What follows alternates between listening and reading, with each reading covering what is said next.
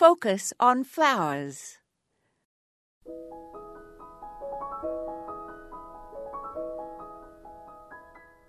So many of us strive for fragrance in our gardens, and many of our favorite associations are those connected to the sense of smell.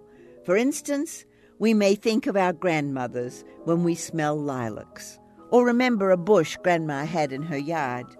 Or maybe we grow lavender because our mother loved the scent. Smell was important for our ancestors when they were tracking animals to feed their families.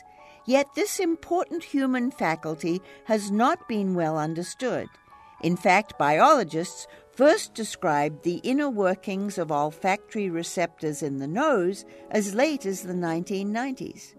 More recently, scientists have found that odor receptors are actually found in many parts of the body the liver, heart, and kidneys, and in fact, in nearly every organ in the body where they contribute to many physiological functions.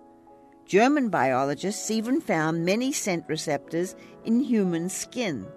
In 2009, a team of German biologists, led by Dr. Hanns Hatt, exposed olfactory receptors in the human prostate to a compound extracted from violets and roses, and it appeared to inhibit the spread of cancer cells by switching off errant genes. Other studies at Emory University have found some evidence that fragrance regenerates muscle tissue. This is Moya Andrews, and today we focused on fragrance.